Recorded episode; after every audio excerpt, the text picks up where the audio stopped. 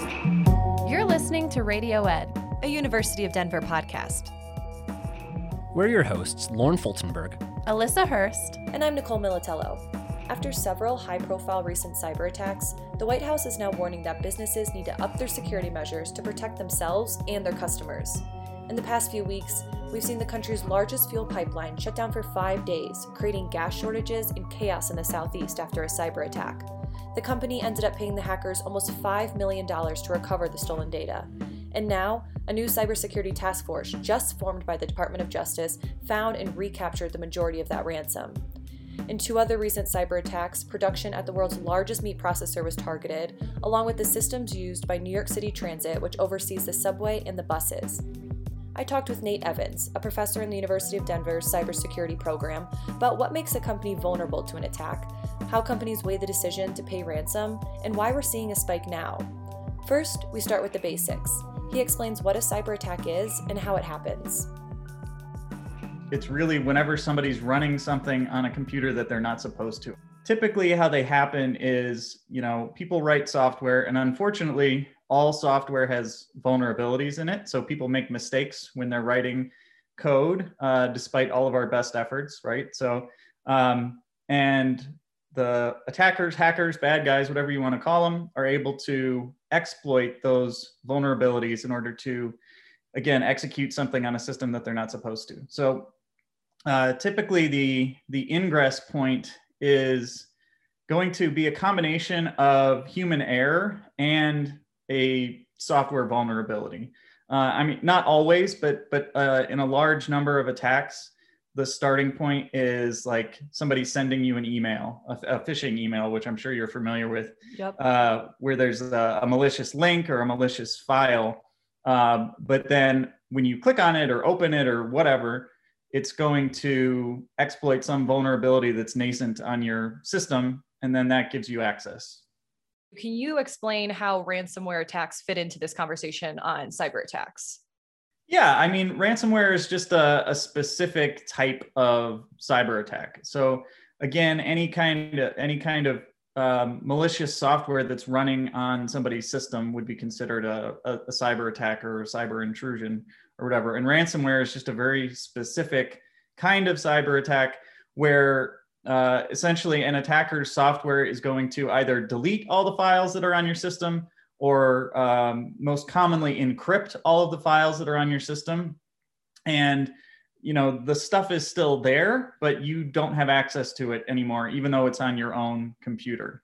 So then the the point of, of ransomware typically is to sell you the decryption key or sell you your data back. Uh, and then i guess another motive might even be not to um, restrict your access to your data, but maybe threatening to reveal your data to someone else. So if I am an attacker who gets hospital records, right? Uh, you are going to look pretty bad as the hospital administrator if all of your data gets put on the internet. So sometimes ransomware is just, you know, if you don't if, if you don't pay us, we're going to release this information to everybody. So, is there typically like a general motive behind this, or does it just vary from attack to attack?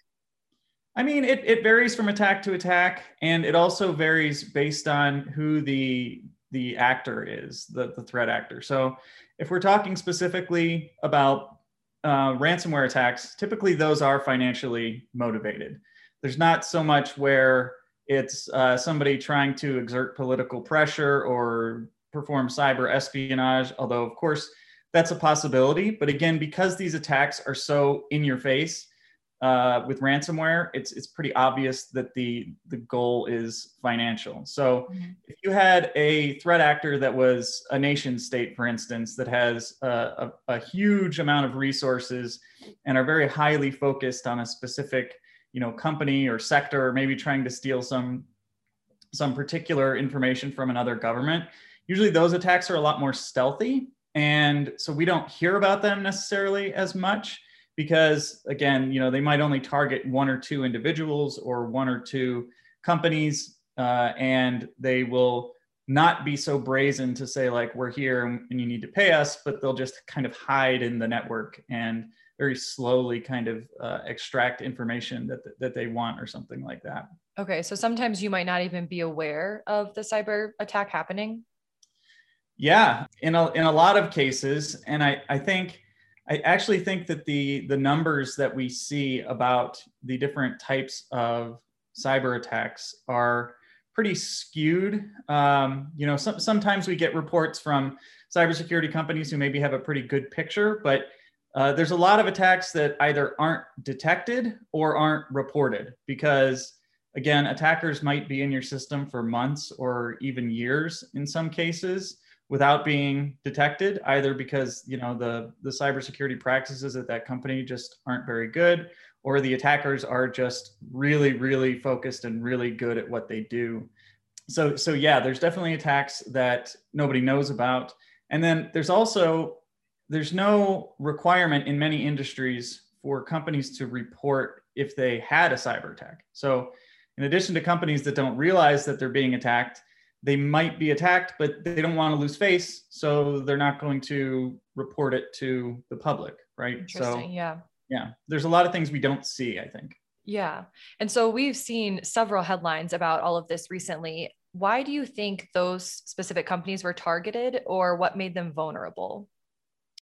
You know i, I guess i would start by saying that ransomware attacks the kinds that we have seen are typically not specifically focused on a particular business or industry or sector or whatever you want to call it they're more kind of just a scattershot approach.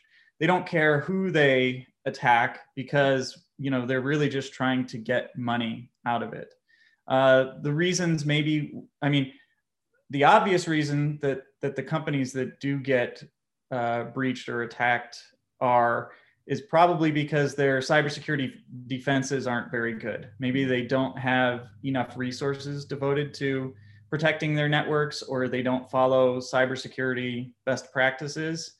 Uh, again, I, I, really don't think that they're being targeted based on, uh, you know, attackers saying, "Boy, we really want to take down the the meat distribution mm-hmm. uh, industry in the in in the world" or something like that. Uh, so I think it's usually just they're they're kind of going for the low hanging fruit. They will uh, you know, send out mass phishing emails when when a new vulnerability is discovered, and whoever clicks on the link or or uh, goes to the website that's malicious, you know, they'll then try to attack. Uh, and I, I really think it's it's more like that. It's kind of picking off whoever they can as opposed to specifically targeted attacks. And we know with the Colonial Pipeline, they paid the hackers nearly $5 million. So, what's the risk of giving in and paying that kind of money? And how does a company kind of weigh that decision? That's a great question. I think for most businesses, it's going to be strictly a cost benefit analysis mm-hmm. where they say, if we're down for a day, we lose X amount of dollars, and the ransom is Y amount of dollars. So if the amount we're losing is more than the amount of the ransom, maybe we should just pay it because then we'll be back in and being operational um, immediately. So the the first part of your question is, you know, what are the risks? The main risk is you pay them and then they don't unlock your files or give you access back. And that I that happens in some cases where the the ransomware group maybe even just disappears. Either they got spooked because there was you know uh, worldwide attention paid to them, uh, or, or something where they just kind of go away. But in, in most cases, if you pay the ransom, you do get your your information, your access back. But uh, another thing, you know, even if you get your your data back, you don't know that the attacker is gone. So you you kind of have to assume that they still have access to your systems, even if they give you your your information back. And that means that you know once you're operational again, you still kind of have to start over and kind of burn your computer systems down to the ground and start over from scratch because there's no real way to know that the the uh, the attackers are are are out. It just seems like a slippery slope because you're sending the message that you are willing to do business with them, and it gives hackers more of an incentive that this does work and we should target whoever we can because maybe they'll pay us the money. Right. Yeah, and it's uh it, it's almost win-win for attackers because they can kind of just scattershot like i said before just send out all these emails or scan all of the systems and see what what they're able to access. And if somebody refuses to pay and they they rebuild their systems from backups you know okay so you didn't you didn't succeed in that but you know maybe there's a hundred other companies that you're attacking at the same time that that would be more more willing to pay how does cybersecurity in general work in the United States? Like, is it just a company by company basis? Is there some sort of national guidelines for like how companies should be protecting themselves against these attacks? That's a yeah, that's a really good question. It depends on your industry is the the short answer. So there are national guidelines. Uh, lots of different government agencies put out different um, guidelines, but there are only specific sectors that have legal regulatory requirements for specific cybersecurity best practices. So healthcare is one where there, there are requirements for storing and transmitting uh, patient data and for securing systems in which uh, patient data lives. So that's one industry where there are pretty strict requirements. It doesn't stop everything, um, and another industry is, is the financial sector, uh, which also has requirements for payment processing and, and payment data, uh, where you have to have certain cybersecurity minimums in place in order to do business.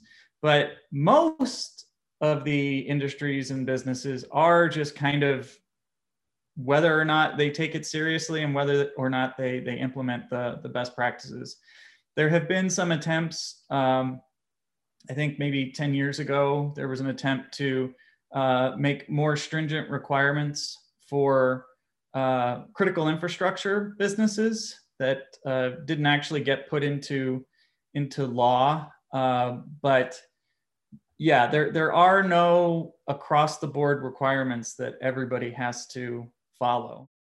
I was reading a lot about the recent attacks, and a lot of people were saying that there's really no excuse for these big, wealthy companies to have these kind of cyber breaches because they do have the money to put effective cybersecurity in place. And I was just curious what you thought about that. Yeah, uh, I think that's kind of a harsh take, to be honest, because if if if an attacker is resourceful enough and focused enough and motivated enough uh, they will be able to breach any system. So no matter what you do, like I, I think I started by saying there are there's vulnerabilities in every piece of software. So there's mm-hmm. there's no way to perfectly protect all of your systems. There's always things that are going to get through. There's also a lot of human error involved. Again, you know, you see some estimates that like 70% of cyber attacks start from a phishing email. Uh, and that's highly related to human error, right? A person clicking on something because they, they they think it's a legitimate link right. or legitimate file, and and there's really nothing you can do other than education to prevent that. And then there's also attacks that that start from an insider threat. So if somebody inside of your company is disgruntled or uh, you know maybe trying to, to perform a ransomware attack against you, they've infiltrated your ranks and they already have access. So there's nothing you can do to prevent that. So I don't think it's fair to say that if if companies paid more money, then they would be immune to these types of attacks. I think it would reduce the the incidence, of course, but it's I think it's too too harsh to say that, you know that that it's all their fault. Recently, the Department of Justice just created a task force focusing specifically on cybersecurity, and they noted the growing threat that ransomware poses. And I was just curious, what's behind that growing threat? Why are we seeing a lot more of these attacks now or hearing more about them? One thing would be that these are high profile attacks and they seem to be working in a lot of cases. Uh, again, people look at that cost benefit analysis and say, I want my systems back up and running today. And the only way to do that is to pay. So um, in, in some cases, unfortunately, the, the ransomware attacks are, are successful. Uh, and it's also hard to track down and prosecute the ransomware actors. And there's a lot of different reasons for that. But, you know, uh, it's, it's, uh, it's hard to figure out who exactly is perpetrating these attacks and to actually shut them down. So again, they're kind of working. Um, I think another reason is that ransomware attacks are really easy to perpetrate nowadays. So you can buy software that performs the actual attack, you know, encrypting all the files on, on a system or exploiting vulnerabilities and then, you know, deleting the files or transferring them or encrypting them or whatever. You can buy that stuff for pretty cheaply, you know, something like $500 uh, for software that can perform these, these kinds of ransomware attacks. And then you just have to get entry into a system and you deploy the software that you purchased and it'll do everything else for you.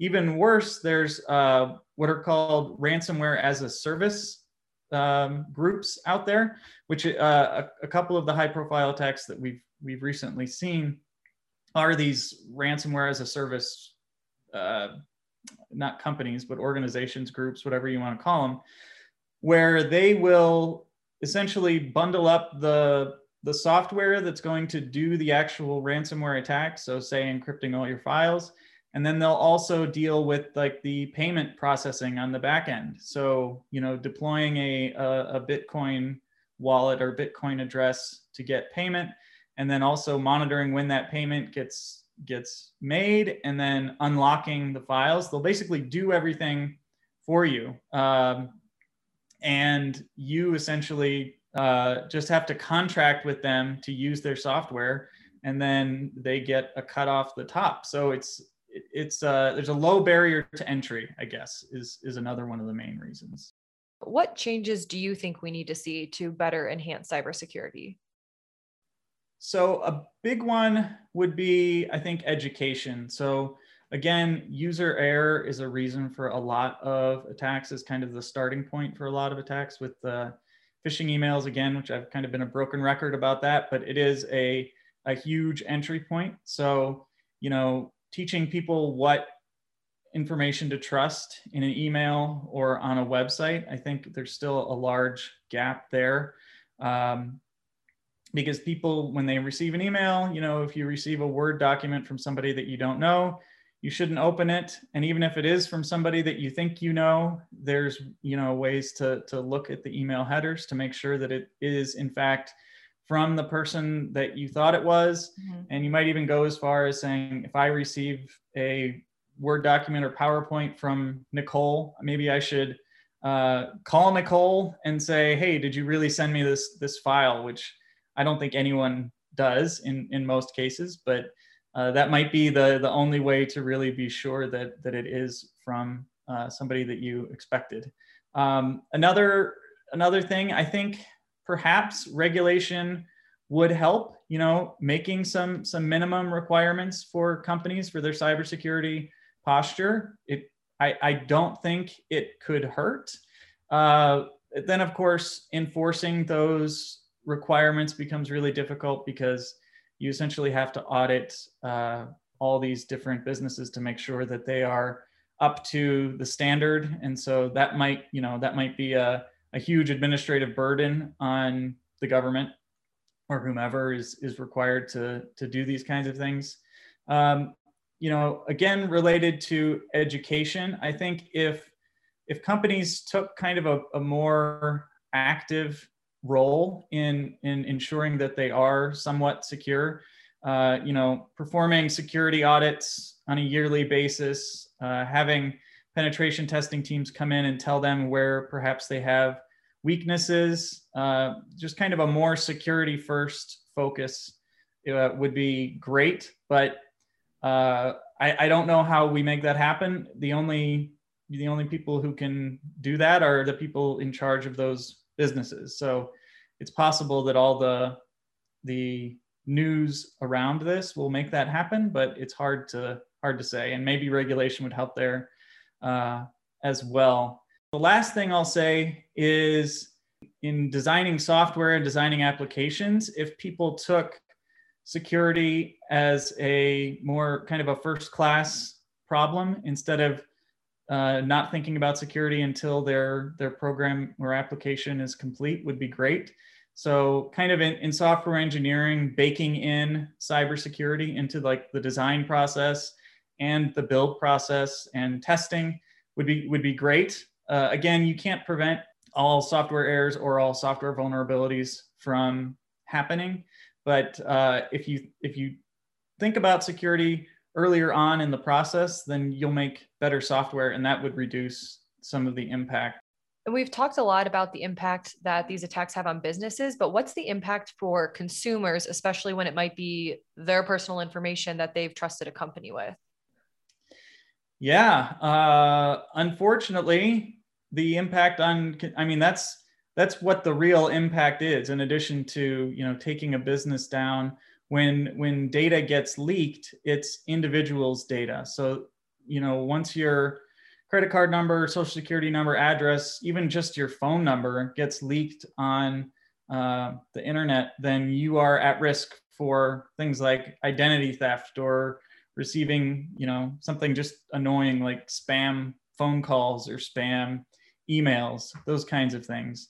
Uh, but yeah, the the individual is really who who kind of loses in a lot of these things, especially when it's uh, like medical software, medical data related kinds of of breaches The people really lose out. And unfortunately, there's not much you can do once you give a company your information. So, you know, you go to the doctor and you tell them everything about you and you kind of just are, are hoping that they have good security practices and that your data doesn't get leaked. And you're you're doing that all the time. Whenever you sign up for anything on the internet or give your your payment information to purchase something on the internet you're kind of at at risk of being breached. And you know you can do things like not giving out your information or not going on the internet or not purchasing things on the internet but that's not realistic for for most people. So you kind of are at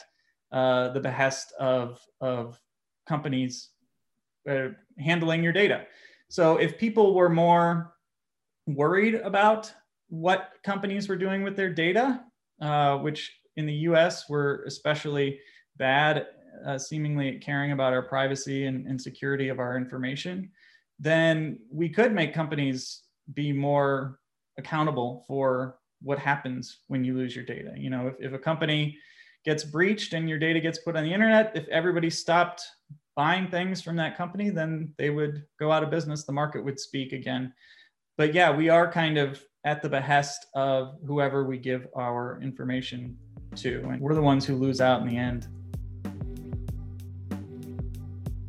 To hear tips from Nate Evans on how you can best protect your personal data, visit our show notes at du.edu slash radioed. Alyssa Hurst is our executive producer, Tamara Chapman is our managing editor, and James Swearingen arranged our theme. I'm Nicole Militello, and this is Radio Ed.